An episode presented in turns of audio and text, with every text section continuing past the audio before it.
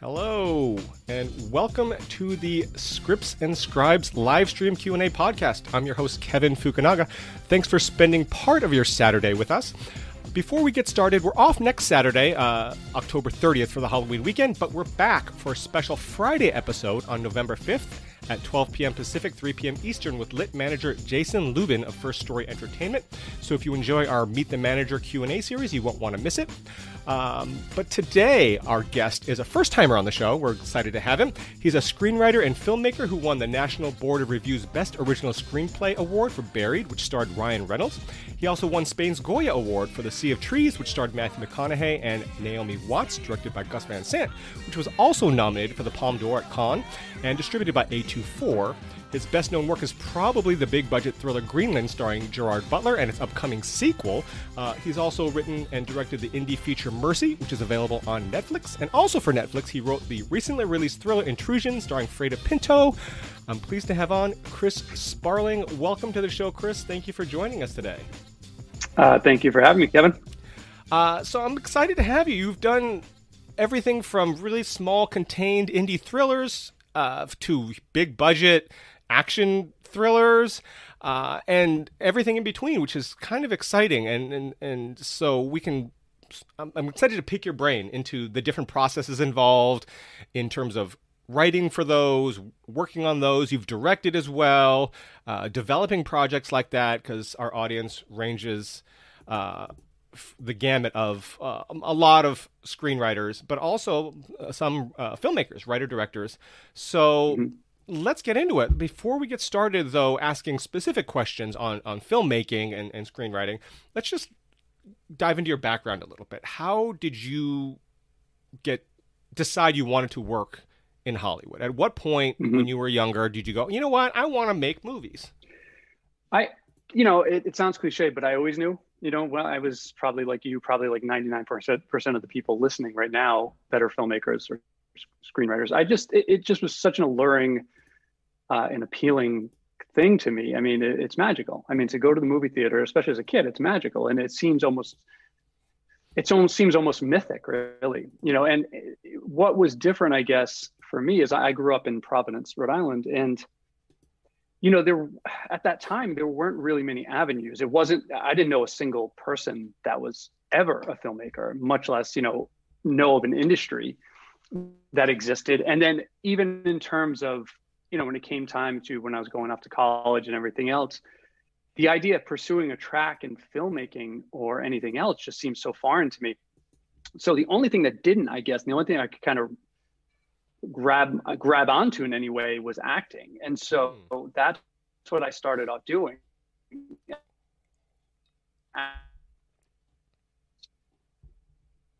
Uh, that's Los Angeles do that. Did that for a couple years, and, and as these things go, it's, it's I mean, I'm you know now fast forward, I think what 20 years later, but you know it's I guess what I'm trying to get at is that like all the different things in between, because again, there weren't many avenues for me to pursue this, especially once I was back in Rhode Island. And even when I was pursuing other jobs, or even to say, and, and non-industry jobs at that, um, even when I was when I went back to school and and and all, it always kind of like in my head went back to like how can i parlay this into a job in the film industry hmm. so while i'm like I, I, have my degrees in criminal justice that's you know that track that career track would have been fine for me to go on sure. but there was always a part of me too that was like yeah but maybe i can become a consultant using that uh, right. and, and work on film sets and that will be how i finally can break into the industry i want to be working in um, sorry for the convoluted answer, but it really no, was like a convoluted thought process because I didn't have any examples to follow. Yeah, no, I love hearing backgrounds that are, are different and yours uh, that you knew right away, which I think is, is fascinating because not everyone's like that. Some people sort of fall into it later in life or discover it later in life after a full career, especially if you have a degree in criminal justice. Although uh, you know the thought of using it right not just i have it oh well maybe it can be something i mean you actually uh, cog you know with a cognizant thought go hey i could utilize this and you would thought about joining the industry for a long long time which is is unique and uh, again the reason we ask this is because uh, I love to hear varied backgrounds because somebody out there is probably has a similar story or a similar background, and this can be motivation or sort of uh, helpful to them to see. Okay, mm-hmm. someone that that wanted it in the same way that has a similar background made it, so maybe I can too. You know what I mean? Because everyone's different, sure. and so no, I, yeah. I, think it's it's great, and I think it's fascinating. Uh, so, how did you get your first writing job? So my 1st mm-hmm. job versus my first produced credit. So my yeah. first produced credit was buried. Um, that was um, your first credit. Wow. That was my first produced credit. Yeah. I mean, I shouldn't say that. I did. I did a movie prior to that that mm-hmm. I co-directed, wrote, and produced and starred in. Like that was for me my film school because I had no effing clue how to make a movie, and I just figured I'd try doing it. That was your my best uh, friend's birthday, which was yes, you could say that. Yes, Quentin Tarantino's film that's never right. his was it, never released. I don't know what happened to yours, but no, I've seen pieces of it. I know I've watched yeah, pieces of it online. And yeah, it was in it was kind of I mean that movie's horrible and I mean mine mm. honestly isn't any better. So, but I needed it. I, oh yeah. I didn't, you know, I didn't I didn't have an, you know, um so that I mean that certainly counts because without that everything else would have never happened.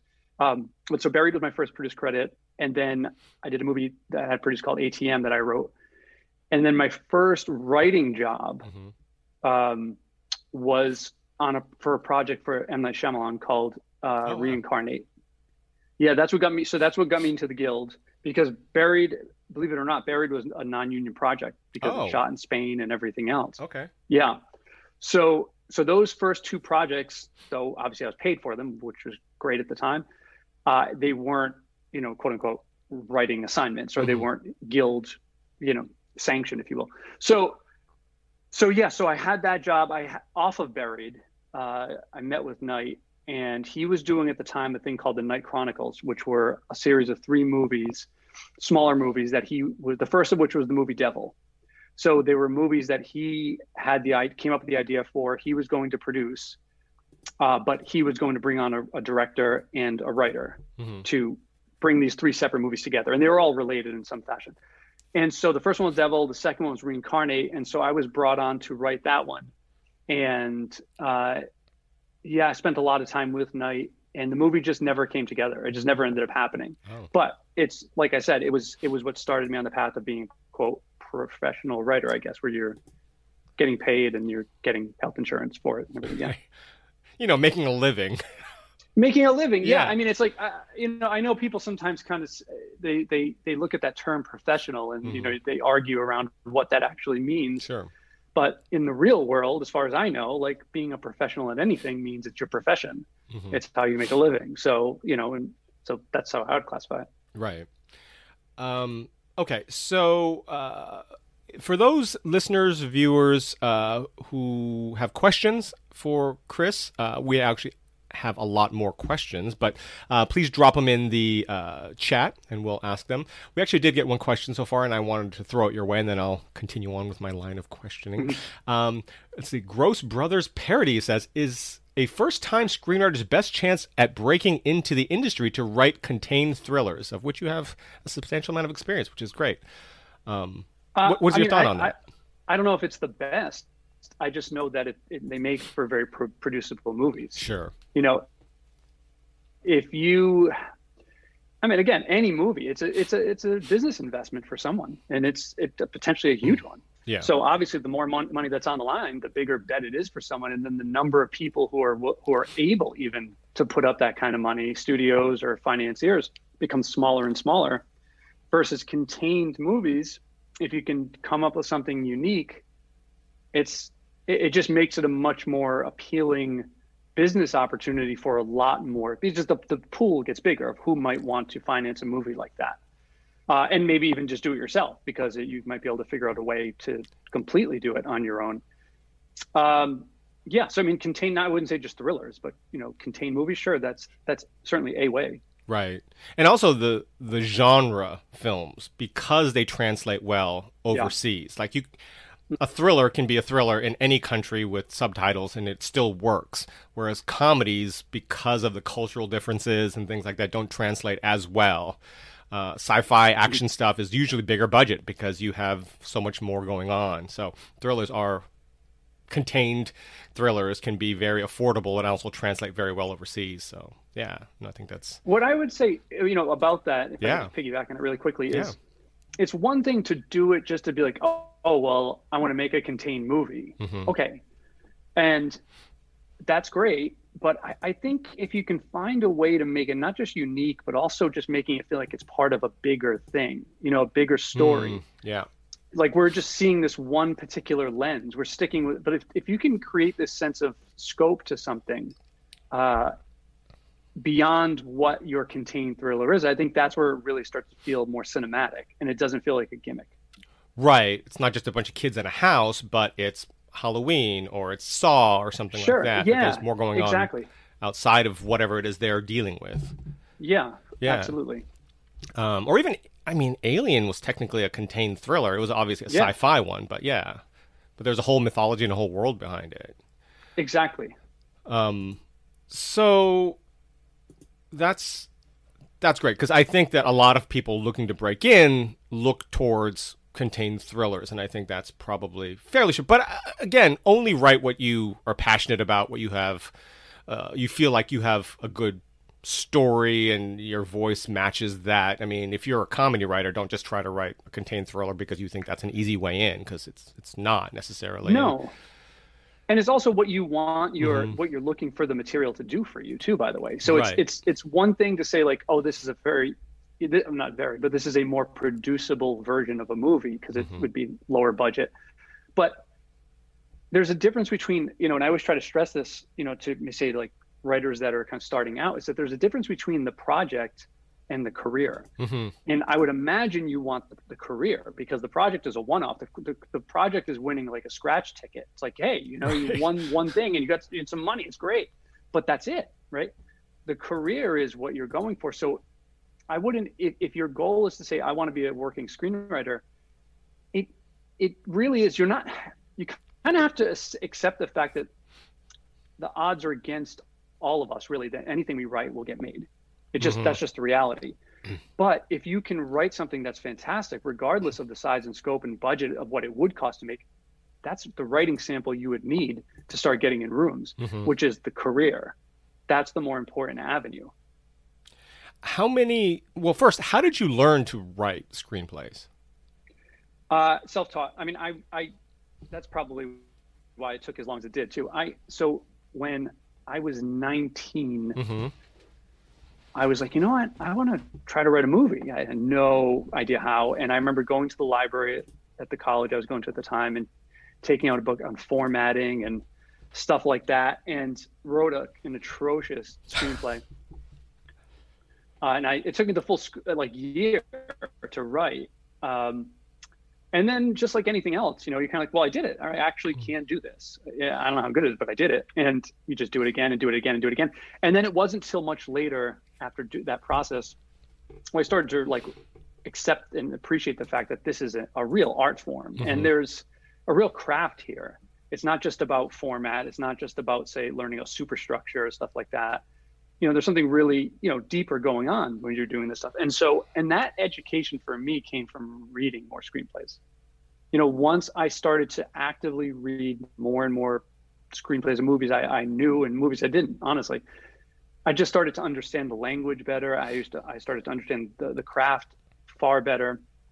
Um, and, and, and that's why I always say, like, people always ask me, like, what is the best way to become a better screenwriter?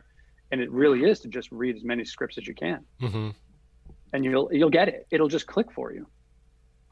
And how many scripts did you write before you were taken seriously? Meaning you either got representation or you got uh, something sold or optioned or uh, where you actually had some sort of progress in your career. How many mm-hmm. scripts had you written before you got to that point?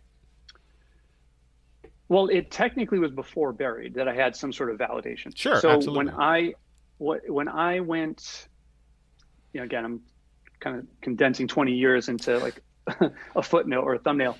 Um, so when I went back, when I was living in LA as an actor, I told you I started writing. I moved back east. I'm from Rhode Island, I think I mentioned. uh, and I finished school here, mm-hmm. college here. And while I was in college here, uh, I I wrote a, a screenplay. It was a comedy actually that ended up in the hands of a kind of a small producer uh, in LA, and the circumstances of how that happened were kind of as as typical LA as you can imagine. But like, but it happened, and so the next thing I knew is that this person kind of was operating as like a manager producer and started. I had a writing partner that I wrote it with at the time, and next thing I know, it's like you guys have a bunch of meetings that people want to meet you because they read your script, they liked it, and so I remember leaving school for a week, going out to LA and doing the that you know that water bottle and right. sofa tour, right? That you do, mm-hmm. and I mean, I was so green. I was so young. I had no idea what. I mean, my I was like, what? I mean, I thought we were going to talk about this, my the script that I wrote that you liked, and they're kind of like, what else you guys are working on? And we're like, oh, what, we're supposed to be working on something else. um, and so, and so, uh, so yeah, that was if nothing else, and and it was my being so green. Kind of, I think I missed a real window of opportunity there because we didn't know we didn't have anything else in the works. Um, but for me, it did serve as some validation to say, mm-hmm. like, hey, man, you got in those rooms. That must mean something. You must have at least some sort of talent for this. So was that your second script? Because you had mentioned your first script. Oh, sorry, terrible. Yeah, actual number of which um, that was probably my third or fourth. Okay. Script. Okay, so that's that's actually pretty good because sometimes people take it takes two people ten scripts, um, but I know a lot of writers think that their first script is that one, and not not to say that it can't be, especially if you're a writer in other formats, other genres, other mediums. Uh, but generally speaking, if it's your first thing you've completed as a writer of any sort, it's probably not as not ready but again, that, that's not always the case. Uh, there are exceptions to that rule. But um, so it's good. Okay, so three or four. Um, that's uh, good to know. Um, and I wanted to talk a little bit about uh, your background as a writer because you've written smaller, contained thrillers, a number of them actually. Uh, one, obviously, Buried for with Ryan Reynolds, but also you know Mercy, which you directed, uh, mm-hmm. Intrusion, which just came out like last month, I think, didn't it? Uh, yeah, uh, September, for Netflix. Yeah. Uh, but you've also done things like Greenland, which I don't know if that was like a spec, if it was your idea, or if it was a you know an OWA, if it was a writing assignment you were hired to write. Can you talk a little bit about the, the process, how they differ? Maybe talk about the process for Greenland first to see, you know, so we can find out how that came about, meaning because it's very different than some of the other stuff you've written, just in terms of the scope of it. Um, yeah, yeah. Uh, so how did Greenland yeah, that, come about? So that was that was an original. That was a spec oh, of mine, great. and okay. and so generally I tried, or even now I still try to write. I've gotten a little lazier, I guess, or a little busier, whatever it is, combination. As I've gotten a bit older, um, I try to write at least one spec now a year, but I used to write at least two, hmm, sometimes okay. three. And so even in addition to writing assignments, I would always try to work on my stuff because mm-hmm. I just like to. And so I did that. That was that spec, one of the two I think I wrote that year.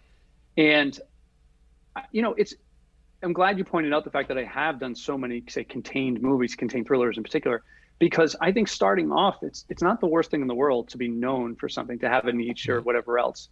It's it's actually pretty helpful. Mm-hmm. And but what could ultimately happen is you can get you could get no pun intended stuck in that box. Right. And so over time I was like, all right, I, I need to find ways to branch out here creatively and to kind of widen the industries and the town's view, if mm-hmm. you will, of, of, of me. And so the first effort at that was Sea of Trees. So that was a bigger thing, and thankfully that one got made. But but it was it still kind of was a very a smaller movie. You know, it was very few characters, even if it was a bigger palette or or what have you.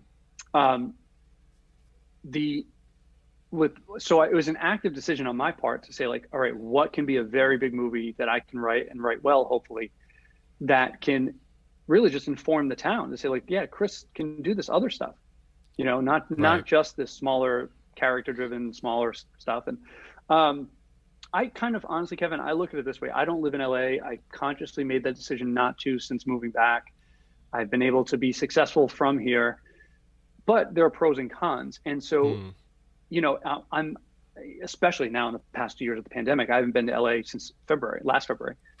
Um, you know, so normally I'll go out like three, four, five times a year just to do meetings, just to kind of get in front of people and everything else.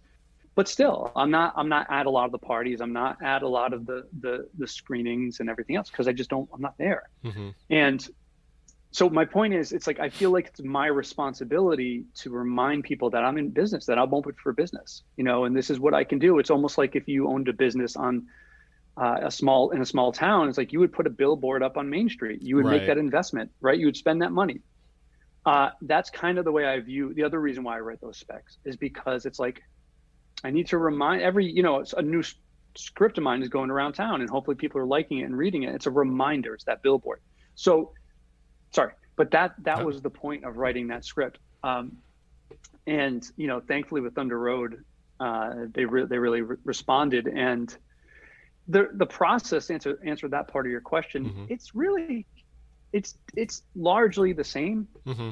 You know, I think I think it, it, at the end of the day, you're always writing the small story, uh, like personal story, not.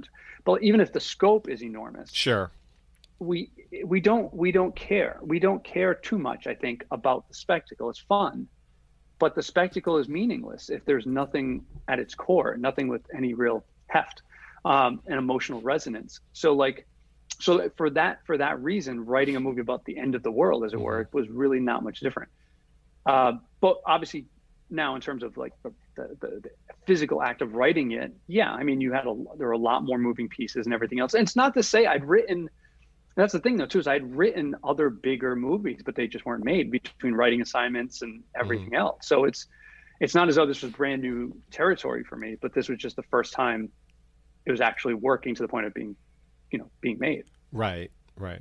Now I don't know the budget of Greenland, but mm-hmm. I, I I'm talking more about like once you've written a big budget action thriller versus writing a contained thriller, low budget, contained thriller, or even mid budget, but usually they're you know on the lower end, twenty million or less mm-hmm. usually. Uh, whereas something like Greenland, I would imagine it's at least fifty million up, uh, if not substantially more than that, depending on how they what route they went with it. I mean, Gerard Butler probably cost ten himself, something. Um, but uh, like the the process of of handing those scripts over to your reps or sending out to production companies, whatever you know route that it went that ultimately was successful, getting a script that oh we can make this for eight million dollars or whatever versus this is going to be a sixty million dollar film would seem to be different. You know what I mean? Uh, so, but from your perspective, from in terms of getting into rooms and selling it, uh, how they, they didn't differ at all to you? The process of getting it to the starting line? Right, exactly. Okay. all right. Yeah, process. yeah, they definitely, yeah, definitely different. That absolutely. Uh, I'm sorry if I didn't pick up on that part of the question before. Yeah. Yeah, because it, there's so, there again, it's kind of speaks to what I mentioned previously, which is there's so much more money on the line now. There's so many more people who are going to hedge, mm-hmm. and so many people are going to you know, it's just the nature of the beast. As opposed to if you have a smaller budgeted film, you're going to have a lot more creative freedom as a writer, as a filmmaker, because people just they're kind of investing in you, and they're not they're not necessarily going to lose everything if this thing turns out to be, you know, fucking piece of shit. Right. I don't know right. how to put it. It's just like that's just it. Um, so yeah, and there were uh, even with I mean with Greenland, I mean certainly there were entire there's an entire director cast regime change that occurred on that oh, movie. Where. Yeah, I mean, first it was it was Neil Blomkamp directing, mm. and Chris Evans starring, and mm. so we were, you know, that movie was off and running in terms of being made, and then you know, as these things sometimes do, like, yeah. you know, wheels kind of come off the bus one by one, and then oof, then the bus stops. Although the amazing uh, thing is, you know, oftentimes when that happens, the movie dies and goes away. Not right, always, which is what I was going to say, and yeah. that's no, oftentimes for sure, yeah. and that's why I, I, do credit Thunder Road in a big way, where they're able to, you know, and then even to say with um, with Jerry and his company, where they came in, him and Ric had just done a movie together, and they were like, "You guys doing this together? Like we we needed, mm-hmm. you know, a director and an actor, and you guys just worked together, and it was great." And and it came back together. It was resurrected, which, like you said, doesn't frequently happen. Mm-hmm. So uh, okay, we've got a couple more questions that I want to run by you, uh, and then we'll get back to the questions that I had. Let's see here. Um, Mookie Mc says, a little late to the stream, so forgive me if this has been asked, but does Chris try to write with to a trend, uh, try to stay ahead of any trend, or do you not care about trends at all?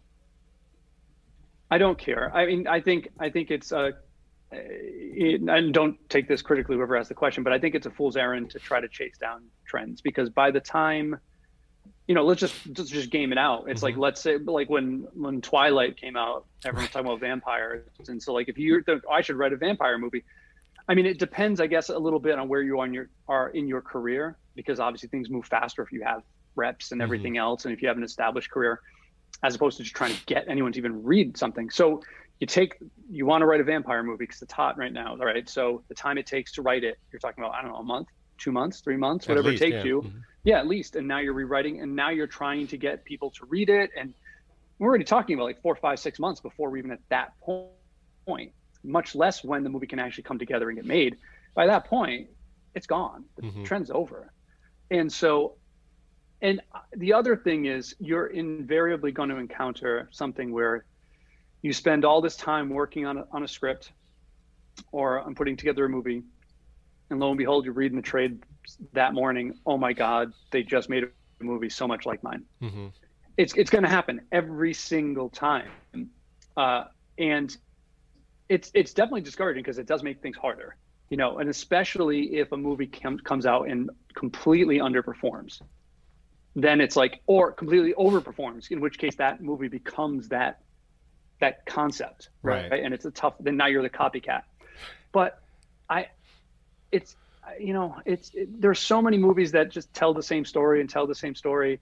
It's really up to you and how you tell your version of it. And I, I wouldn't get too caught up in trying to chase trends or or the opposite of being in some way dissuaded by by uh, the popularity of something. Right. Right.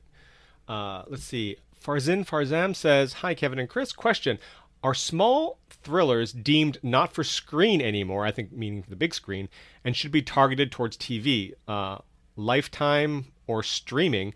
Uh, and is writing small thrillers a good strategy to break in? You sort of described writing small thrillers, uh, you know, contained thrillers.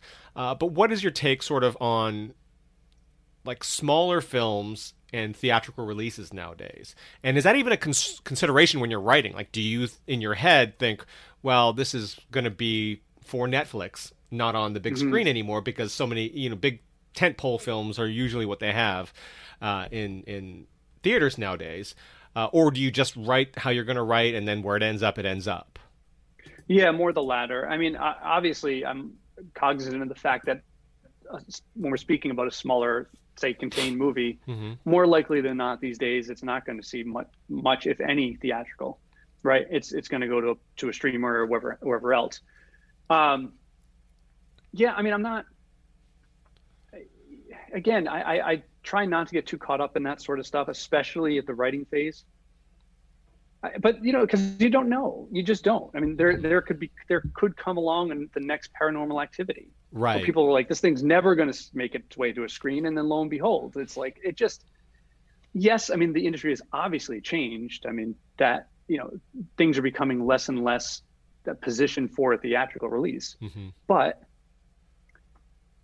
I don't, I don't know. I mean, to me, it's more about like I want to just continue to make content that excites me, and and come what may after that. Mm-hmm. No, that makes sense. And just sort of to continue on Farzin's question, which we talked a little bit about, you know, writing contained thrillers uh, in terms of breaking in. Uh, how do you know? Because again, you've written a number of them, including Intrusion, which was just, you know, was released last month. Um, how do you come up with ideas that are original and yet still sort of fits that that genre? You know what I mean? Something that's contained yeah. but not hasn't been done a million times before, or has you know, like you were t- were talking about, is more than just what it is. Like, oh, people in a room, how do you get yeah. out, or whatever it happens to be. Yeah, well, it's I, you know, with Buried, Buried was a very big turning point, obviously for my career, but also sure. just for like for me in terms of understanding like i you know i had i had made a movie prior to that i'd written by that point probably seven eight nine scripts somewhere mm-hmm. around there maybe 10 you know so i knew enough about screenwriting. I knew enough about making movies to know that Buried was a unique script when I was done with it. You know, I whether it was good or not, I wasn't actually no, I knew. I was I knew enough, but you know, this was a good script and this is unique. So who knows and uh, what would you know at that time like who knows what will actually come of this of me making this movie but i definitely know that i've never seen this movie mm-hmm. and if i did see this movie i would think it was cool just for trying to do what it did right and so above but above and beyond that so to your question so there was a version of buried that i wrote first which wasn't even called buried um, it was a totally different movie it was more of like a uh, it was more of a horror movie uh, someone's buried alive, and it's more of like uh, like Saw. It was almost like someone gotcha. like Jigsaw doing this to this character, right? And and I got to the end of it, and I was like, all right, well, I can, I can actually did it. I wrote a movie with someone in a coffin, the entire movie with just the phone. But it wasn't, it wasn't enough. Like it wasn't, it didn't have enough going on with it. It needed more like actual scope beyond what we're even seeing per se. Mm-hmm. And so that's when I went back and said, well, what would be a more compelling reason uh, why someone would be in this predicament, right? And that's when I learned about the civilian contractors in Iraq and Afghanistan, how they were being taken hostage, and that whole ransom hostage ransom thing was becoming like a functioning business for people there, and in a real like underworld sort of way. Um, anyway, so like that to me was exciting mm-hmm. because I was like, all right, now we're talking about something bigger here. We're talking about you know, a war going. So this guy's in this in this box, but there's an entire war going on outside. You know what I mean? And and to be able to somehow bring elements of that in, you know, when the bombing happens, like it, that's what made it feel like I'm watching a bigger thing. And naturally, uh, you know, with with Rodrigo Cortés, uh, the director, like cinematically, he gave it enormous scope, which was such a such it was like a magic trick. Um, but uh, but yeah, I think you know there was I, I heard the term recently, and I've since cribbed it. Just this this idea of a keyhole epic, right? Okay. And in a way, Greenland Greenland is the same thing, because rather than having a movie where asteroids are hitting the Earth or comets, and then the Roland Emmerich checking in with the president and going to this person and that right. person and everything else, right? It's it's mm-hmm. just we're staying through this very specific lens of mm-hmm. a family, you know, almost like with what and, and to me, this was with Greenland was the doing the impossible. How could I do the impossible with an asteroid thing, like a little more, you know, elevated than it's, you know, and bigger. Um, but yeah, I think that's important. I think you have to find a way to attach it to something that feels bigger, and it doesn't have to be like because there's a war outside. Mm-hmm. But it, it needs to be more than just, I guess, as I said from the beginning, it can't just be you're doing it for the sake of doing. I'm doing a contained thriller for the sake of doing a contained thriller. I think that becomes readily uh, observable mm-hmm. in, in, the reader and then the audience if it does get made. That this was only done because they essentially could. Right. Exactly. No, that's actually a really smart way to look at it. Um, so I did want to touch base again because we do get a lot of writers who don't live in Los Angeles who mm-hmm from around the world, from Australia, from Canada, from the UK, from India, from wherever. So, I, do you still do you live in Rhode Island mm-hmm. right now? Uh, yeah, yeah. So, and you were talking a little bit about sort of the disadvantages, meaning uh, because you're not here all the time, you come out. Although COVID, I'm sure, put a stop to that. But you used to come mm-hmm. out a few times a year to take meetings and things like that. But you're still not here all the time. What are some of the other uh, things I don't want to say disadvantaged, but things that you do other than writing spec to advertise that you know I'm here, still working, you know, hire me. Uh, yeah. What are some of the other things that writers who are not in Los Angeles can do to sort of reintroduce them or keep them floating around in the orbit of the industry? Mm-hmm. You know, what? well, I mean, obviously, it depends where you are in your career. Sure. Because I mean, if you're at the place where you're starting out, you don't have reps, you don't know anybody. Mm-hmm. You're kind. I mean, that's a, that's the toughest part of this. That's the toughest stage to be in. Um, but let's say you've, you know, you've gotten to a point where maybe you've met some folks and you're getting generating a little bit of a buzz for yourself, or uh, you're getting in some rooms and everything else. Yeah, I mean, I think it's important. Yeah, you, you it's just like anything else. You, you have to find. I'm gonna I'm gonna say something that's gonna sound trivial, but it's really not. You have to be a normal person. You have to be like a and.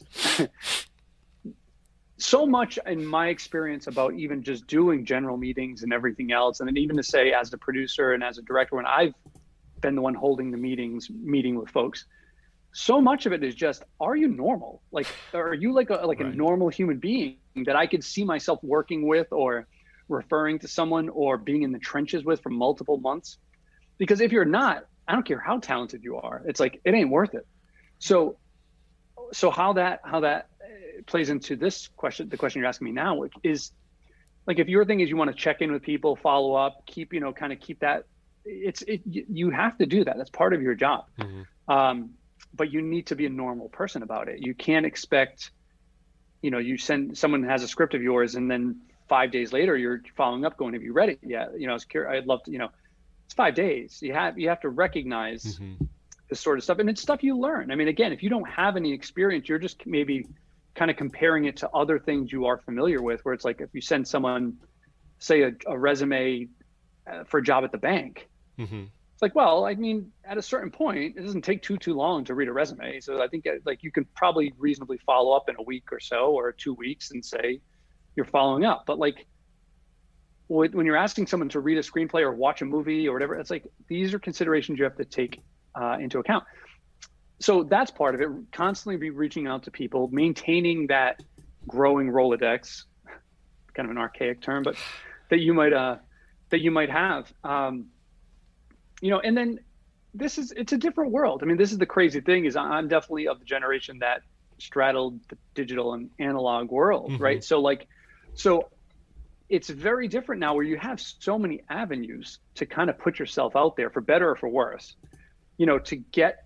attention you mm-hmm. know and it's like naturally you want the right kind of attention and it's really i don't know if i'm the person to really suss out what makes something the right attention or not but you you certainly there's certainly no shortage of opportunities to get yourself out there nowadays and to find ways to to express your voice be it the written word or you know a performance or your or your something you've created there are all the avenues in the world now mm-hmm. um, so i think that's important but i think leveraging those is the right way is important Right. Um, you know, it's just as important. So it's, yeah, I mean, it's, you kind of you're you're a business you're as a, as a writer of any kind be a screenwriter or i would imagine a novelist like you are a business and and you will eventually become an actual business you'll probably get a loan out company and you'll become an llc or an s corp or something and but but even before then you you know you have to pick up the phone you have to send emails you have to practice and work on pitching you have in addition this is all in addition to your writing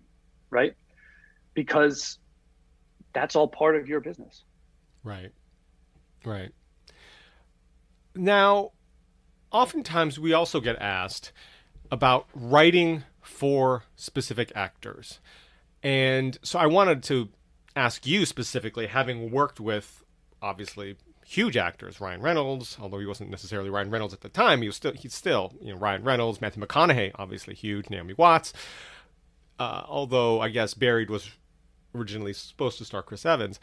Uh, do you write? No, Greenland was. Greenland oh, Greenland. Was. Sorry, excuse me, Greenland. Yeah. Um, yeah. Uh, although, uh, yeah, Gerard Butler, another one. Uh, do you write, even if it, it doesn't go to that actor, even if it doesn't end up, you know, being made with that actor, which obviously is a very difficult. It's tough to get movies made in general, but getting movies made with a specific sure. actor's you're just setting yourself up.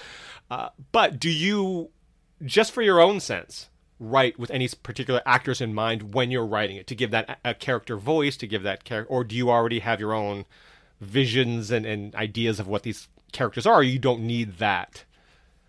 I, I will sometimes have kind of actor archetypes, archetypes. Mm-hmm you know, I, I, don't try to get hung up on who it's going to be because I mean, what's the likelihood that's sure. going to happen?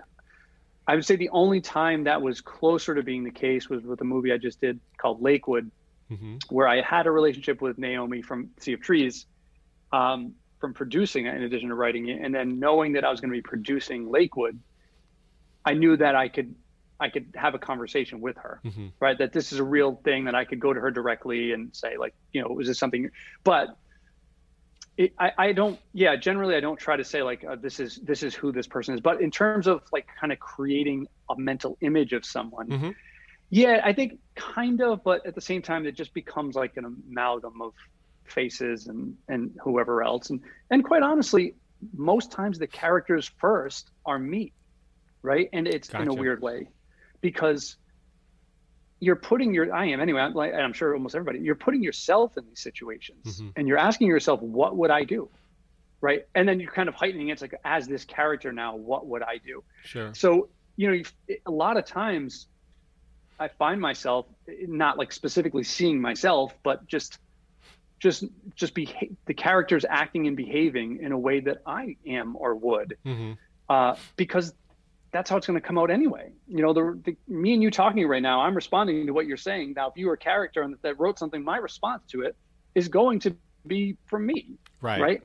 Um, and then you just kind of shape it and hew it into being, you know, in more in line with what this character you're creating is. But it does start from, yeah, I think internally. Right. And going back to writing for through your own lens and then obviously Mm-hmm. ch- changing it based on circumstance and their own motivations and whatever it happens to be. Uh, as a former actor yourself, how does that influence your writing? And and is that something uh, you would I don't want to say recommend like people take acting courses, but in film school, like as a when I studied like took directing classes, they recommend you mm-hmm. take acting classes so you see what it's mm-hmm. like from the other side. As a screenwriter, you take a directing class, you can see what it's like from the other side, so you can s- sort of have that communication so that you understand everything that goes on. You know that how how the, the two sides mesh. But as as a writer having an acting background, how did that affect your writing? It, I think it certainly helps because if nothing else, you know what you don't, you wouldn't want to have to say. You know, Hmm. lines that are like, that's a terrible line. Like that is Right. just, that's doesn't express or it's too on the nose or it's too obvious and, and, you know, all those different things. And then even to say like the deeper things you do as an actor to find the truth of everything. Mhm. You know, I think that really helps, especially with creating character, right? Sure. I think being an actor. And then with dialogue as well, where it's, you know, you you know, you kind of have like a you kind of have a little extra tool in your toolbox because you can, you know, you kind of act this stuff out. I mean, I'm like hearing it in my head. Sometimes I find myself like catch myself like like saying it, like whispering it, which was weird when I used to like do work on coffee shops a lot of people kind of looking over at you. You realize you're like Talking to yourself talking to yourself, right? Um, and so in a like, very dramatic fashion.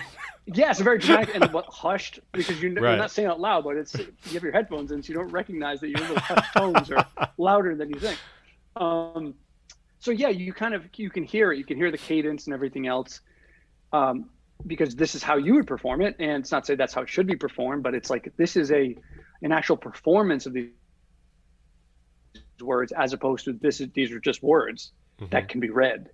Um, so yeah, I think I think it is helpful. Um, I think it's very helpful with dialogue in particular. But I, another way, if that's not your your your your thing, I mean, just really being you know tuning into real conversations. Sit there in the coffee shop and listen. Right. Listen to people talking to each other because, you know, you know most most conversations aren't what are in movies, or at least like it's pretty people don't talk in monologues to each other. Right. people talk in very short clipped statements and they cut each other off and they kind of they start and stop and and granted we can't generally you don't have a movie where that's entirely the case but if you can hew pretty close to that you're getting somewhere because it sounds real it sounds mm-hmm. natural as opposed to just completely false dialogue. Not everyone can be aaron sorkin right, Right. not everyone can be tarantino where they can write this heightened dialogue and it plays right Right. but Absolutely. we all, even in those circumstances, we recognize people in real life don't talk like Aaron Sorkin's characters. hmm Not everybody's that witty. Not everybody has the perfect response. Not everybody has a monologue to say.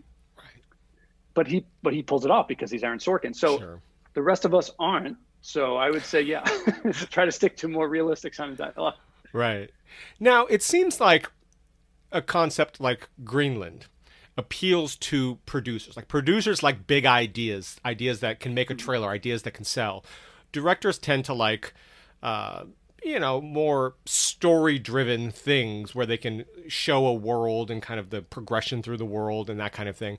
Whereas actors tend to like character like is this character interesting is is this character fully fl- formed is there a, a, development in this character mm-hmm. you've obviously worked even in your contained thrillers you've worked with some big name actors we're jumping back to all the actors you've worked with uh, and got interested again you've worked with naomi Watts on Sea of Trees got her to be in lakewood uh, so you're obviously really you know ryan reynolds on in, in buried you obviously have a way of writing very strong characters that appeal to actors.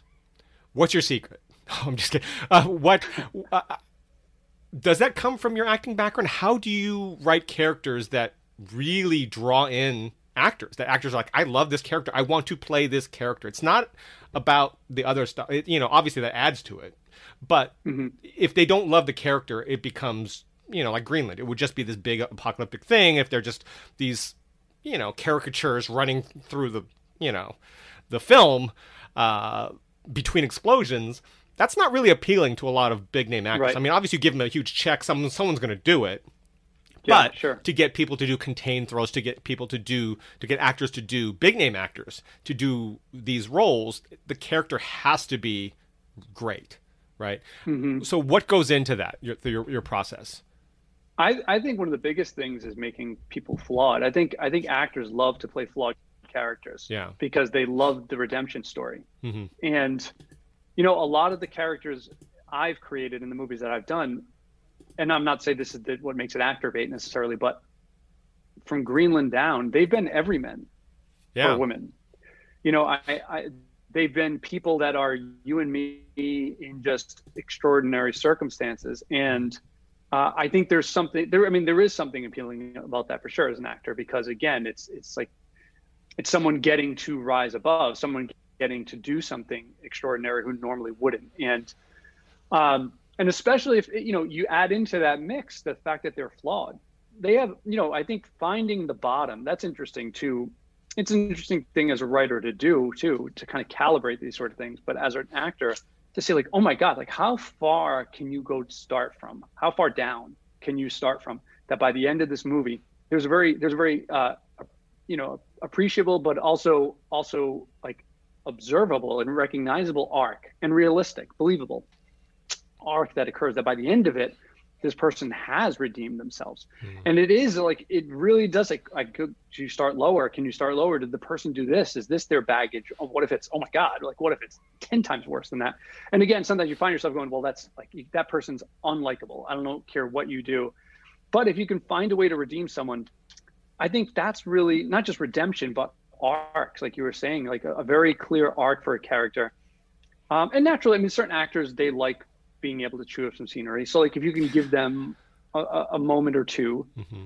where where they get to really show their chops and you know have that moment of breakdown or whatever the case may be, and you know, I just think ultimately, if you're approaching it, kind of like I said before, is that at, even if you do have that movie with all the spectacle and everything mm-hmm. else, if you don't have a small movie in at the core, you know, I don't think you're going to have a tough time attracting talent. Like you said, minus the version where someone just wants to get a payday.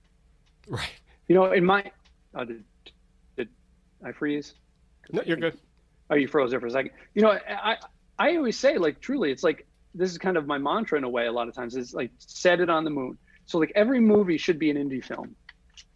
But like if you want it to be a big movie though, set it on the moon. I don't mean literally. I mean, although he could do it literally. right. But like it just means like it's still it still has to go through. You know, if you were to strip away all of the spectacle, mm-hmm. right, and make it a, it, it, could could it still stand up as a as a, a play, right, as right. a stage play?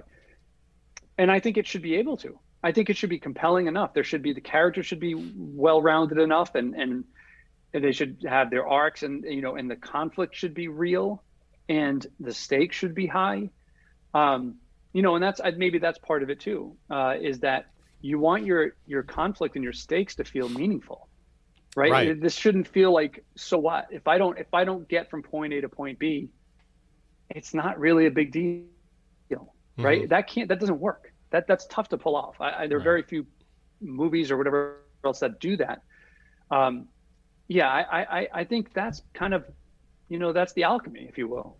Mm-hmm.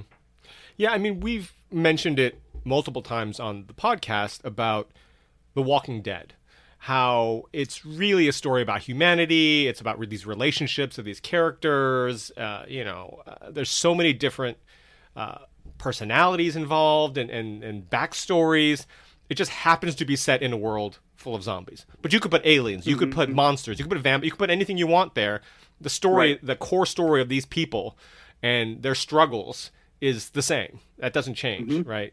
It just happens to be set in the world of zombies, and I think that that's what like you what you're talking about. It's it's really about the people, not about the event or whatever's going around around them. That's just the setting that this is all taking place in, and it does affect it, yeah. but it's still it's it's about those people. If you don't have these core about these people, then why are you watching? If you're not learning right. about these people, if you're not attached to these people. If you don't like some of these people, why are you watching? It's and that's I think even more. I mean, it's definitely true in features, but it's even more true in TV. I mm-hmm. think because you're investing multiple episodes, multiple seasons. Yeah. You, want to keep. You want to feel like you know those people. And right. you know, someone said it to me recently. Um, again, a line worth cribbing. Um, they were in terms of TV. They were like it. Sh- it should be. You want to have a character, a main character that I want to go to Venice Beach and buy the T-shirt of with their face on it. You know, like you want to make a character that's so becomes so iconic because it's that like that's what you need. You need that sort of investment in the character, right. especially with TV to drive it. Um, I'm the one who knocks. A little more eloquently than I just did, but yeah, right, exactly. Like Walter White, someone go out and buy that T-shirt. Yeah. Walter White has, you know, he is that he means that much. Yeah. Uh, and became that iconic for people. That's you know, in, in particular with TV, it, it, it's so character driven. Yeah. Because it's a real investment of your of your time. It's like you almost you you start to feel like these people are part of your family because they're in your house all the time. Yeah, people get devastated over the red wedding, and yeah, because right, some right. of the characters they love just got murdered at a wedding. Yeah, yeah, yeah. yeah. Uh, okay, I got a question from the audience. Mookie uh, says, "When working on a script, what is uh, Chris's Chris's typical workday like? Uh, writing in the day or night, daily goals, or just letting it unfold however it may? Do you listen to music or no distractions? Pepsi or Coke?" Pepsi or Coke? Uh, Coke, Diet Coke. Um, so I guess we'll start at the beginning. What's your typical workday like when you're uh, writing? Like, do you write in the day or night? Uh, and do you have specific goals that you try to accomplish each day, or just kind of let it flow? Uh, do you have music? It's yes, music for sure. I I listen to. Uh, I can't listen to music with words. Mm-hmm. That is a no no because it just distracts the hell out of me. Um, but soundtracks and a little methody in terms of like if I'm writing about um, yeah, I mean, like obviously, if I'm writing more of like an action-driven thing, I'll try to find some more of a pulse-pounding sort of soundtrack to listen to, mm-hmm. and you know, to kind of get me more. I've been listening. I've been writing a new project right now that's very moody, and I found this this cello thing, uh, this very moody cello. I've, I've listened to the thing by this point. I don't know how many times. This is what I keep listening to over and over again. Um, so as far as the the process, just like everything else, the pandemic has kind of upended so much. Sure including my writing process. In the pre-pandemic world, I used to, you know, after I dropped my my kids off at school or if they went off on the bus, I would try to get my day started around like nine, nine thirty, and write till around one, one thirty. Try to break up the day, go to the gym, um, come home, try to get a few more hours in before the kids get home. So you know, pretty good work day. Um, now, I mean, now is a little different than even two weeks ago because my kids started school again. Um, but during the pandemic, it was tough. My wife also works, and so like she and I, our son was home, so it was like we had to split the day. So like I would do my son in the morning, she would take over in the afternoon, and so I didn't have much time to work.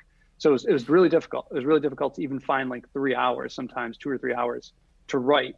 But generally, in terms of like there, in terms of a goal per day, I usually like a like when I when I have time, when I have a full workday available, my goal is say, all right, try to get five pages. If I'm writing, if I'm actually writing the script at that point. Mm-hmm. So five days to me is a solid workday. Some days you get it, some days you don't.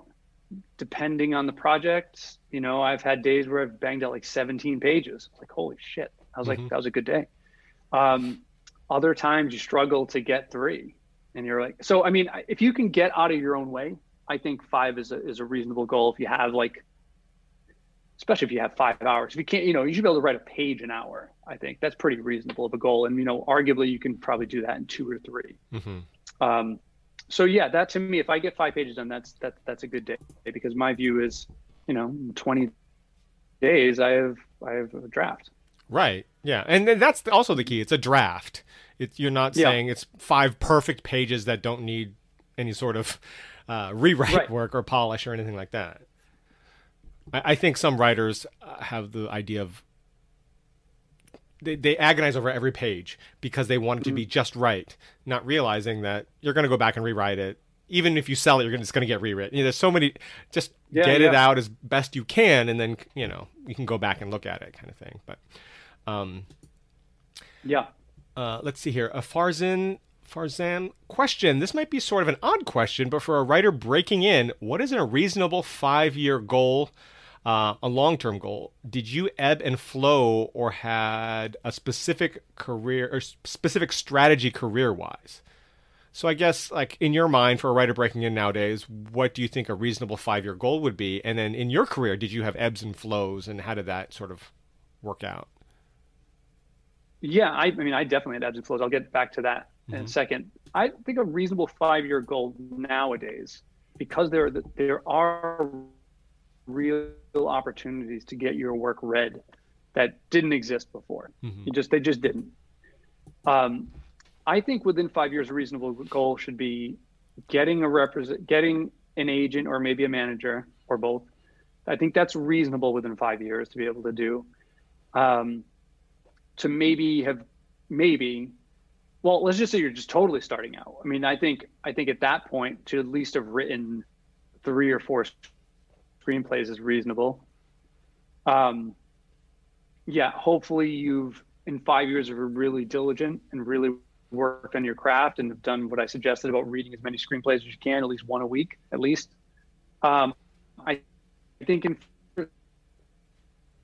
two, you're starting to go on starting to break uh, up. A, whether or not you are working as a writer at that, going after assignments. So maybe mm. you will have gotten uh, will have gotten some by then. Maybe you'll be on a land on a writing staff somewhere. Can you hear me? We're back. Oh yeah, yeah, yeah. Yeah, you were breaking up just for a second. Um, you were talking about like getting writing assignments and and uh, you know th- that sort of five year plan, and you were sort of just in the middle of uh, talking from the very beginning of their career, you know, reading one a week, that kind of thing, and then you sort of started to break up from that. Yeah. Yeah, I think if you're doing that, if you're reading at least a script a week, uh, if you're if you're able to put aside some real time to write there you go. as mm-hmm. often as you can, maybe every day, mm-hmm. or maybe every weekday. Um, I think five years is a reasonable amount of time to kind of start your career, to be the early stages of your career. Now, again, that may sound discouraging for some people. They may say, like, well, five years of doing something, you're only going to be at the beginning of your career. It's it's a tough career. Mm-hmm. it, it is. I mean, um, but at the same time, there are certainly examples of people who have, in five years, you know, they've they've changed their entire life. You know, they've they've they've done so much in five years. It really is more about what you put into it. The best advice I've ever received, I think, is that work begets work. That's true. Right? You doing the work will create more opportunities for other work. Other, you know, other it just it's just how it happens. If you don't do mm-hmm. anything, nothing's ever going to happen. Nothing's ever going to come your way. The only time things kind of come your way is because you put in all the legwork to make that stuff come right. your way. Um, and that's the same with getting reps. Is that so much about getting a rep is about the legwork you put in to get them to come seek you out, mm-hmm. right? Because so much is like, well, I can't, I can't get an agent or I can't get a manager, you know, and there, no one will read my stuff.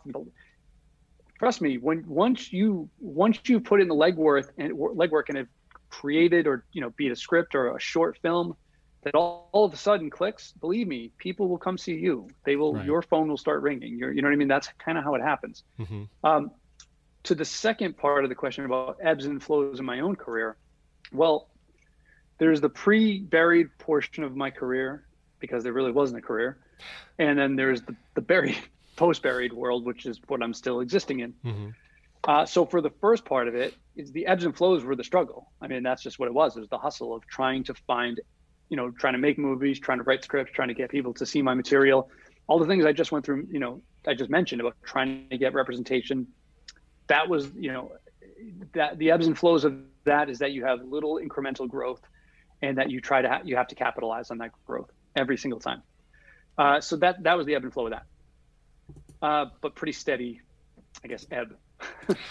um, the the post buried world, I've had my ups and downs. I think early on in particular, because buried was like buried came out of the gate in a very very big way, mm-hmm. and it kind of you know, and not only you know, it was my proverbial big break. It, it was like a, a splashing thing, right? It was kind of like, holy cow, right? And, um, you know, and then not say it was pressure. It wasn't so much like buckling under the pressure, but it just became you know, I, with, with, the movie I did called ATM, the movie didn't turn out great. I think the director did a fine job with what was probably a mediocre script that I wrote.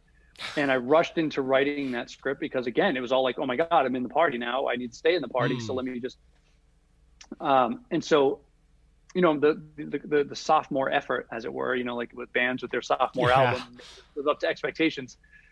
And I mean, even the movie, like the movie itself on the poster, it said from the writer of Buried Hmm. So there was a little bit of like this that's is pressure. kind of yeah, that's it's pressure, but it's more hmm. like kind of however this movie turns out is really going to probably affect me more oh, than anybody else and it yeah. you know and it did i mean most times it's kind of the director who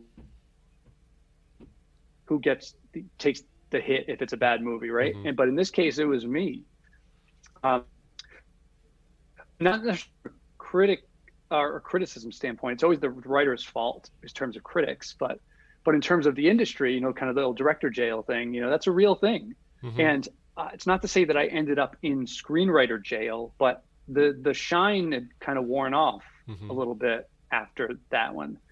And so, but again, that's I go back to work begets work. No one's going to make it happen for you. So I went, you know, in that effort, like I mentioned before, to kind of reinvent myself and uh, re, I guess for lack of a better word, re-educate the industry about me and my abilities. Um, that's when I wrote Sea of Trees, where it's like, all right, this is necessary right. for my career. Gotcha. Um, and and so and thankfully from then, that is what really helped get me back up to a level that I've been able to get back to and grow from since. Mm-hmm. But there was a dip where you're all of a sudden like, wait a minute, why isn't the phone ringing like right. it was all the time, right? And you kind of you know, thankfully, I never had to go back to, uh, and I don't say this pejoratively. I just I'm saying because I feel fortunate. I never had to go back to a non screenwriting job. Like I still was able to make enough of a living as a screenwriter from assignments and everything else, even if they were smaller ones uh, at the time, to make a living. And you know, again, not to zig and zag with what I'm talking about here, but you talk about the pros and cons of not living in Los Angeles. Mm. That was certainly a pro, especially at the time. sure where it's like all of a sudden the revenue stream started to kind of dry up a bit. It's a lot easier to, to kind of to get by living in Rhode Island than it would have been living in Los Angeles. Oh, absolutely. Right. So so that helped.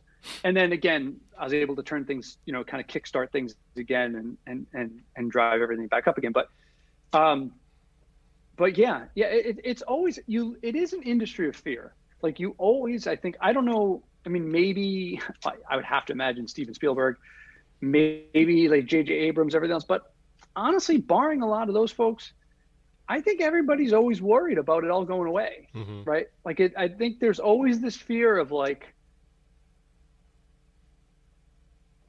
way tomorrow. Like, yeah. You know, and you like it, you appreciate it, you love what you do, and you kind of, you know, and and so I think there is an inherent sense of fear built in of like, so you always have to kind of be like, all right, what's next? What am I doing next? Because you recognize this stuff takes time. You know, you plant these seeds. This stuff takes sometimes a long time to grow. I mean, Intrusion is the perfect example. That was a script I wrote seven years ago. Wow. Finally got made, you know, a year and a half ago or whatever it was, and and most of those seeds don't go anywhere. Year. They don't grow. Exactly. Right? You know? They don't at all. Right. So you got to plant Completely twelve true. seeds to get one germination. Yes. And even then, yeah. if it germinates, I, sometimes it just dies, right? It dies. I mean, the, the, the metaphor, it's, it's the same idea, but the metaphor I always use is the horse race, where it's yeah. like you need to have as many horses in the race as possible because you never know never know which one's going to come in, if Right. any of them. Right, right. I mean, Greenland could easily have not have gone away after Chris Evans and uh, Neill Blomkamp had Mhm. backed off, right? But fortunately, 100%. it didn't. But it could easily have, and that's something that you had a big name director, a big name actor. Hey, I'm an easy street. Well, that doesn't work out in Right. Hollywood all the time, you know. No, no, it, it's yeah. It, I mean, it just that even that far along in the process, it still almost fell apart. Right. Um, I do want to touch base on uh, like the best advice you'd said you had been given uh, versus the, the best advice that I'd been given was you're it's a marathon, not a sprint, right? Mhm. So it could take a long, long time. But I also wanted to add the fact that for you had mentioned five people, some people are looking at five years to start off your career, saying, "Wow, that's a really long time." Well, there are people who probably who are six, seven, eight years into it, going, "When am I? In five years? I would love to have made it three years ago, right?" The, thing is, I mm-hmm. think for for a lot of those writers is, I think we look at it like a normal job, right? A lot of people who haven't worked in the business look at it like a normal. There should be a progression, right? Like Right. in five years, I should hit this benchmark. In seven years, I should hit this benchmark. By ten years, I should you know hit this benchmark and it's not the case in this. It's uh, everyone's path is different everyone's track is different. And but at the same time your fortunes can change overnight. Like you can go Yeah. f- like i'm sure uh, when buried hit uh, you know your fortunes changed overnight when it became uh, you know a hit and ryan reynolds and you know all the success it had. So that's one of the things that you don't have to go from step A to step B. We'll often talk about our friend um, Mickey Fisher, who was an ATV spokesman, right? He was in his 40s, and all of a sudden he entered his his script in uh, I can't remember the name of the competition, some screenplay co- TV competition. Uh, won that competition, got him a manager. That manager got it to CAA, got it to uh, uh, I think Spielberg. Spielberg loved it. Got Halle Berry attached. Boom! It's a network show, right? Over. I don't want to say overnight, but in Hollywood sense, it was overnight. Yeah. So he sure. went from being a forty-year-old ATV spokesman to Mm-hmm. being a co-EP on a network series starring Halle Berry, produced by Steven Spielberg. So, Right. you know, you could see it like, oh, it's I'm eight years into this, yeah, but literally it could change overnight. And so, and if Yeah. you think about it in those terms, you know, maybe don't get as discouraged because it's not the same progression. Like you're going to make incremental progress.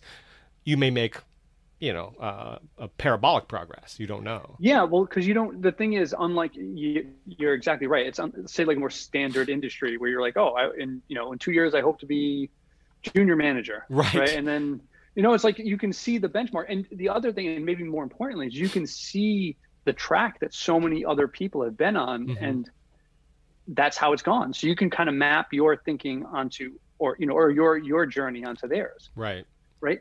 And like you said, everyone's journey in this industry is pretty different.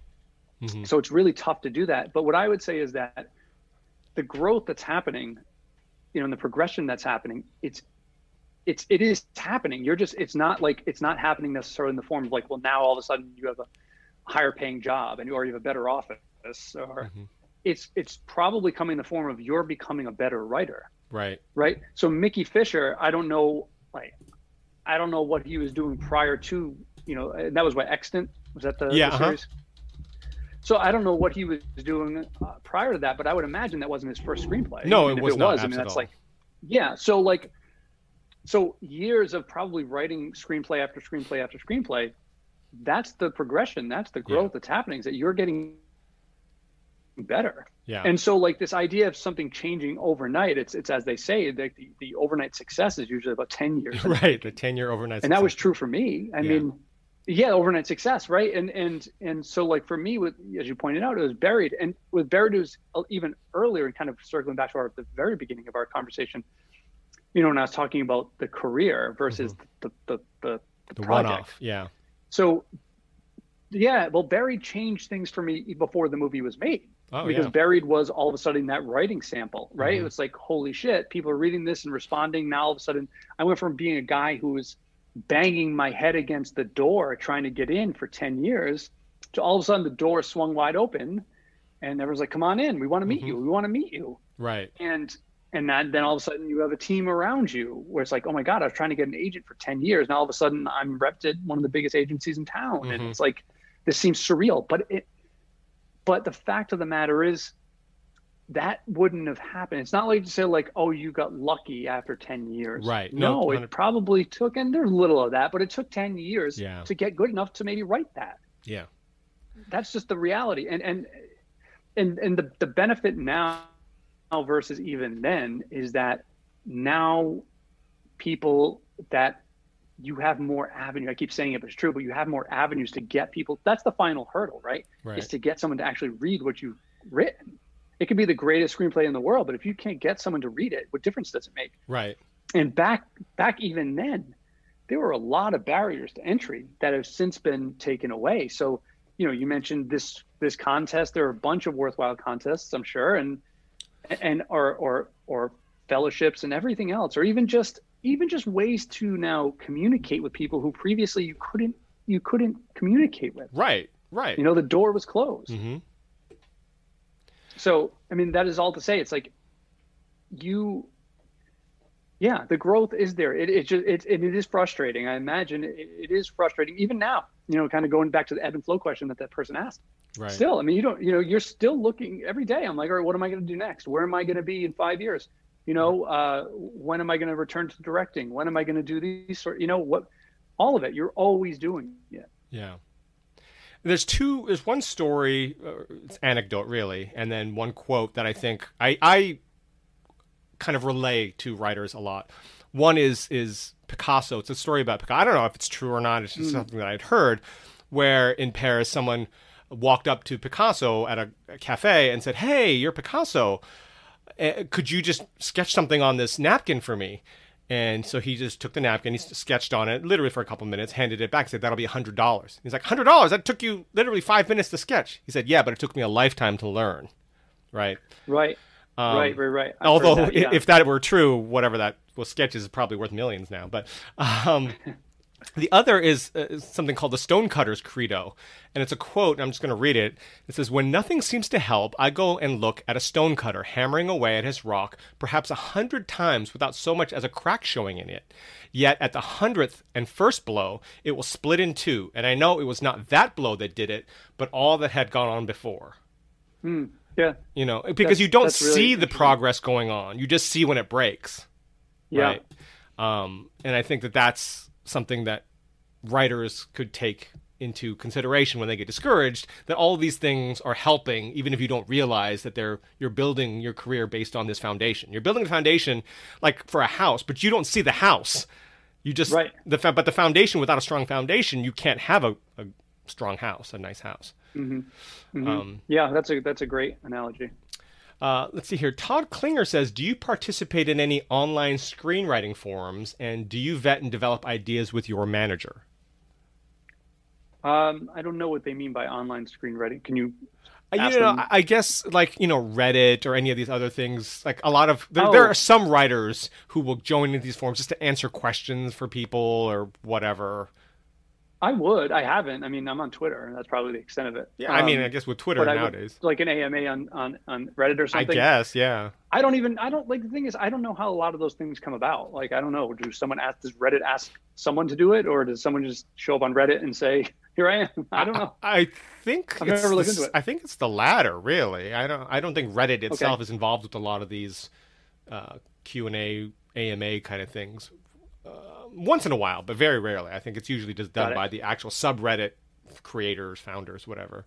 Bringing I, I would. I would certainly do it. I mean, even th- I love talking about the Yeah. business. You know, it's it's that's you know, and it's funny. That's one thing for sure, and I'm, I'll go briefly on this tangent and come Mhm. back. I promise. Is that I've learned, and in your experience, I'd love to hear as well about this. Is that that's the one unifying thing is that everybody loves movies, Hmm. like uh, or, or TV shows. They love like.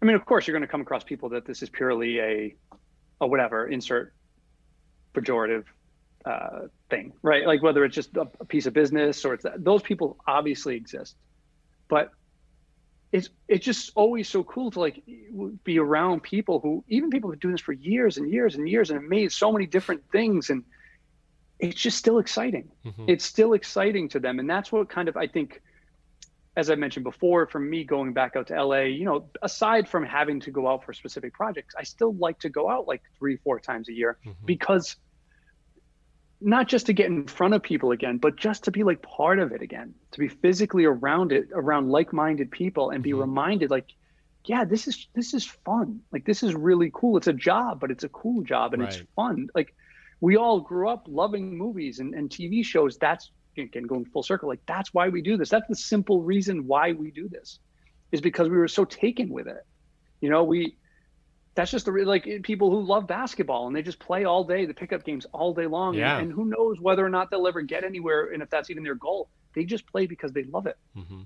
right and and it's that's that's a big part of this so uh, so yeah i enjoy what we're doing i enjoy if there was an ama or whatever else yeah sure i would do that and i'm uh. sorry i think I, I do you find it too that by the way yeah i mean I, i've talked about it before obviously with covid it's changed everything yeah but you know, just walking around the lot, right? Or, or, or going yeah. to a TV taping or, uh, you know, visiting a set, you know, walking onto set or a soundstage. It's just, it's cool, even if you have nothing to do with that particular project. Right. But being in that environment and not even just talking about sitting and chatting with the filmmaker or whatever, which obviously we do a lot, but literally watching you know the uh, uh, uh, set dressers dressing a set on on, mm-hmm. on a mm-hmm. soundstage. It's it's just cool to see people. You're, you're they're creating something that's that we all love, and I, yeah, yeah, I absolutely find it. It's it's and it's invigorating, right?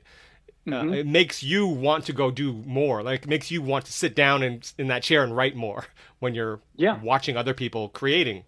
Um, so no, 100 percent, absolutely. Um, I guess the other part of his question is do you vet and develop ideas with your manager? Because we've had a lot of reps oh. on here talking about how they do that as well. I mean, do you have a manager or just an agent? Or? Yeah, I do. I have a manager. Okay. Kaplan Perrone uh, is my management company. Oh, so, yeah, I mean, uh, uh, yeah, all the time. All the time. For First of all, because I my manager, Aaron, I, I truly consider him to be one of like, you know, the smartest guys when it comes to story and everything else mm-hmm.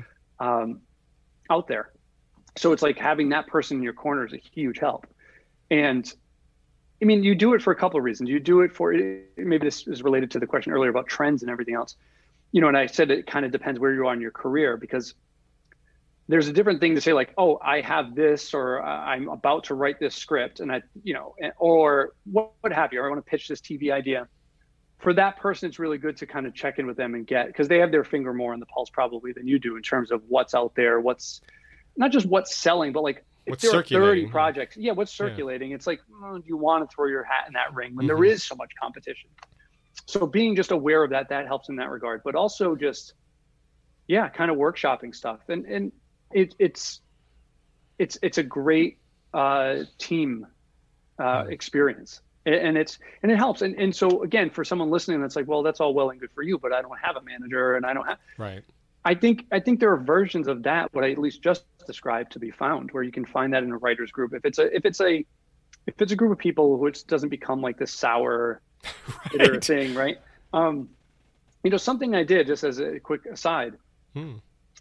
With Buried, which I found extremely useful. So when I made the the the, the feature that I wrote and co-directed years prior to Buried, uh, just like anybody else, you know, when I after I finished a, a cut of the movie, I did just a a, a you know a test screening, and it was actually people I didn't know, which made it even better, obviously.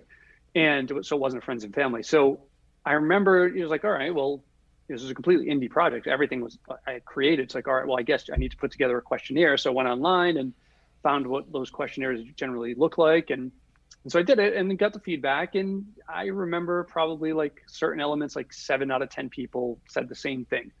So then it was like all right well now i need to go back into the movie and fix this stuff. And it's spending money i don't have and time i don't have and resources i don't have but it's obviously a problem. So when i was writing buried i was like you know what? Because i planned to make buried myself. That was the initial plan. The i was like i don't I, rather than after the fact why don't i do it in the script phase it's free for me to change stuff now right as opposed to when it's a finished film or you know what i mean a shot movie so I did that. I created a questionnaire. It was basically similar, except it was based on the screenplay. And I, I got about 10 people who like a focus group. were nice enough. Yeah, like a focus group who were nice enough to read the script and fill out this questionnaire. And, Mhm. and when you know it, there was the same situation where there were like two or three things that were confusing to them.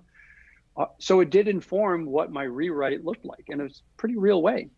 Um, so that's you know that's a version of it. If you can if you can find people that be willing to do that for you, that it'll help. Yeah, no, hundred percent. And it could literally be your classmates from film school, or if you Mm-hmm. volunteered at a film festival, you know, some of your co people who enjoy it, not just your parents or but you know somebody who loves Right. cinema unless of course they love cinema but people who love movies people who love tv people who uh, you know have more than a relationship with you to be the reason that they're reading it right Yes, That definitely kind of thing. people who are going to not pull punches. That's that's probably yeah the key criterion. Is uh is uh is that is Yeah. that, that they they're going to be honest with you.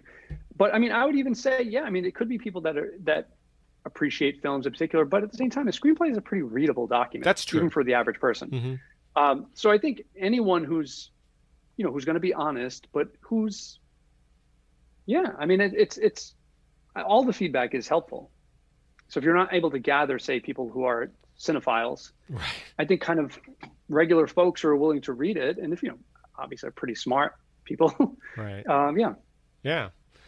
Um, let's see here. Uh, Frank Smithers, I'm delivering my first feature to a studio as a writer director. Uh, the pitch and the follow up couldn't have gone better. $5 million budget. budget. Uh, congrats, Frank. But what should I expect regarding studio notes? Uh, sci fi, thriller, horror? on the on the finished uh, on his cut of the film or on the screenplay. Uh, it just says, let's see, delivering his first feature to a studio as a writer director. The pitch and follow up couldn't have gone better. Uh, so I guess it's it's, it hasn't shot yet. I guess they have Okay. a budget going forward. They have the pitch, and I'm assuming the script. He's delivering his first script to Okay. his first draft of the script uh, to the studio or the production company, wherever it happens to be. hmm Uh, what should the notes process? What do the notes normally look like? What does that process look like? Again, obviously it varies Sure. who you're dealing with. Yeah, yeah. but um, it's an exhausting process for sure right? I mean and especially if it's a lot of people on those calls hmm because there are people you know depending again depending on who you're dealing with there are always there you know there might be junior level junior level people that are, might be a lot of junior level people on the phone. Um, and not to sound cynical or but like there's sometimes something real about trying to prove your paycheck or your worth you know it's like you feel like you have to say something Right. right? And that's understandable. I would probably feel the same if I was in their shoes. Like, they, I'm, I, and so you end up having people providing notes that are kind of just saying it just to say it. Right. Then you also have people who might actually feel one way about something, but because their boss feels a different way, they have to, they have to support what the boss is saying. Sure. Um, so I think the process generally is finding where to fight your battles because you're going to get a lot of feedback. You know what, you know where you what what hills I guess you're willing to die on, um, what battles you're willing to, to compromise on, because it, it you can't win them all for sure. And Yeah. some I mean, and some of the the notes might come down to budgetary reasons, which are really tough to get around unless you can Mhm. provide a creative solution for why you or for how you are going to do this as a filmmaker and and, and come you know and, and come under budget or at budget. Um, so that's always a tough one because it is always tough to be like we just can't because we don't have the money to do that. hmm But the benefit of being the writer as well is that you know as the director is that you you basically have the writer on retainer. you know what I mean? Like you can, you know, you can you can change whatever you need to change in the way that you want to change it. So it gives you that flexibility hmm um, you know, uh, as as the process goes, and it's not just as the as a say a, a filmmaker, but even to say as a writer, when you're going to get a whole bunch of notes back, which you will.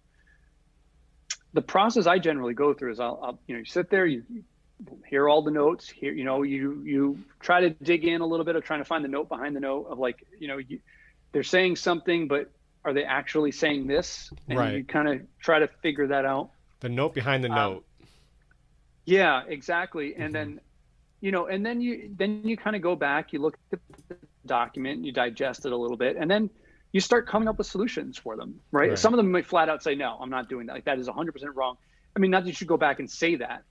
You find, Right. you know, but at the same time, like it's always good to come back with a solution. hmm And you know, and go through that process. And then, you know, some of them are like, all right, great, that's a good note.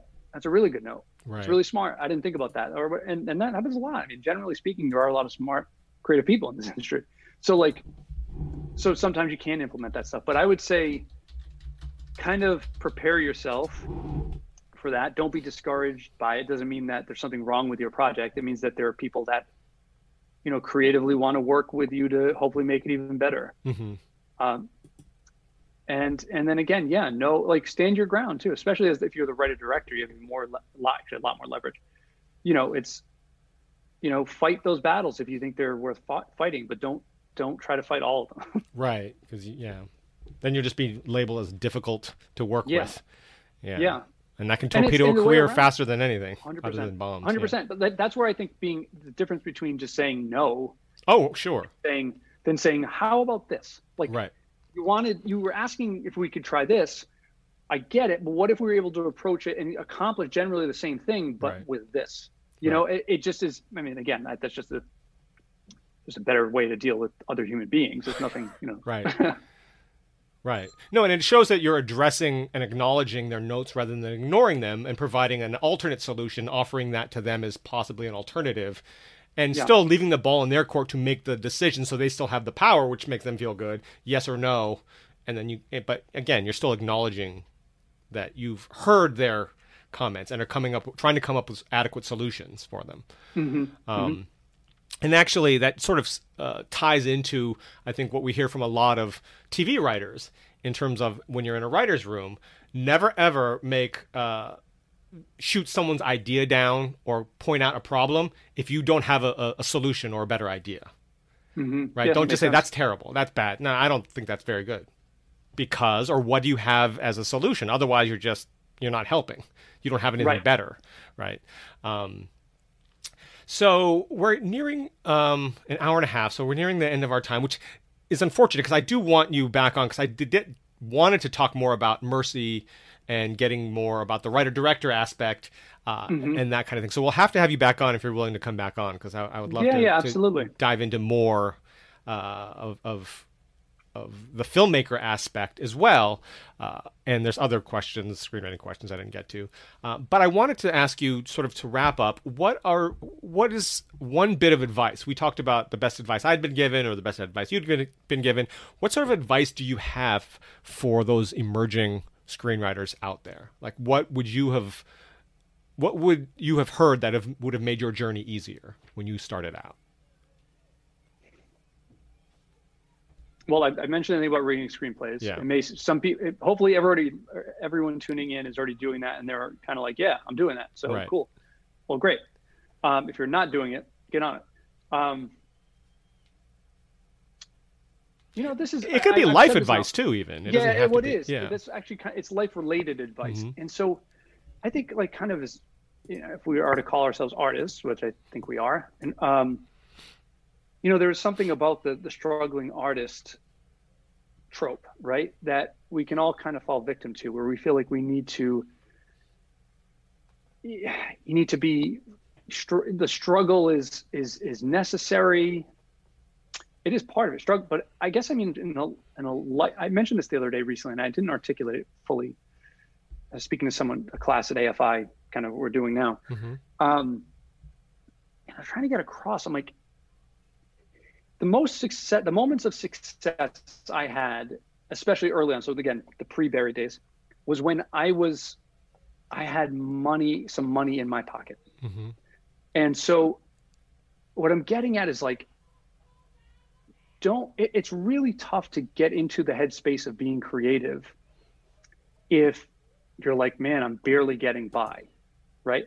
And I realize that's pretty weak advice basically like so what you're saying don't be poor? Like yeah no shit. But like i'd love not to be. And i understand obviously sometimes it's out of your control but what i'm getting at is like if you can find a way to make a living that puts a little extra in your pocket gives you a little bit of a cushion it affords you the opportunity to start doing your own stuff. If you want to enter into those contests you want to enter because otherwise you couldn't have you didn't have the money frankly. Um, you made a film you want to enter it into you know whatever whatever film festival. It's like these things become possible just by virtue of like real life stuff of being, you know, all right, I, I'm working at this job that naturally you don't want to work at a, a, job or multiple jobs where you have no time at all to to write or create. But if you can find a job, even if it's not your dream job at all, if you're just like this is just a job, but it pays pretty well, as opposed to like nowadays you could probably and again this was an option back then, but like obviously you can be an Uber driver, you can do this mm-hmm. and everything else, but it's like if that's if you find that stuff is just getting you by, right? And it's like yes, you you still maybe have some time to write and everything. I don't know. I think you get a lot more mileage out of like, you know, I'm working at a this is boring job, right? It's a boring job, but I can tolerate it. Pays me pretty good. So now, like, you know what? I've decided. I put away. I've I've saved up ten grand. Let's just say, I'm gonna go make that. You know, I I, I wrote this thing. I'm gonna go make it. I have ten grand that I saved to go do this. That you know, and it's like and again, I'm probably do, not doing a great job of articulating what I'm saying. It's just more like we have a tendency of kind of falling into that trope of, well, well, the struggle is part of it, like the struggling actor or the struggling writer, or, you know, the struggling, starving artist. It's like, oh, it's all, it doesn't have to be because a lot of times it's, it's, it's a hard way to succeed. Mm. Um, I'll say that. And then one more thing. And this was the second best piece of advice I think I got. I remember a producer early on just telling me point blank, he's like, something to the effect of like, you have to you always have to fight for yourself because no one else is going to fight for you. And they were saying it and meaning like, so yes, of course you're lucky you have you have reps and everything else, and they do fight for you. They do they are on your side and everything else. But at the end of the day, it's still it's still you. You have to you have to uh, hustle. You have to fight um, because you know every you know everybody to a certain extent, even if you are working as a team, everybody still is an individual and, and in some regard, in some respects, has their own individual interests at heart. Mm-hmm. Right? That's just reality. And you can't really rely on other people to be always out there fighting for you or trying to get you the next opportunity. That's not how it works. You you always have to be out there hustling. Right. No, that's great advice, and that's something that everyone should take to heart. Um, Thank you, Chris, uh, for coming on and, and, sharing your wisdom with us and taking for time out of your Saturday. I really appreciate it. And again, uh, if you could just stick around for a minute or two after we, we wrap this sure. up, but I would love to have you back on to talk about filmmaking and other stuff. Um, but be sure to follow Chris on Twitter. It's at Chris Sparling. We'll have a link below. Um, and as a reminder, we're off next Saturday, but we're back on Friday, November 5th at 12 p.m. Pacific, 3 p.m. Eastern for a Meet the Manager Q&A with Jason Lubin of First Story Entertainment. So we'll see you then. Thank you for joining us today. Have a great weekend, everyone. We will see you next time.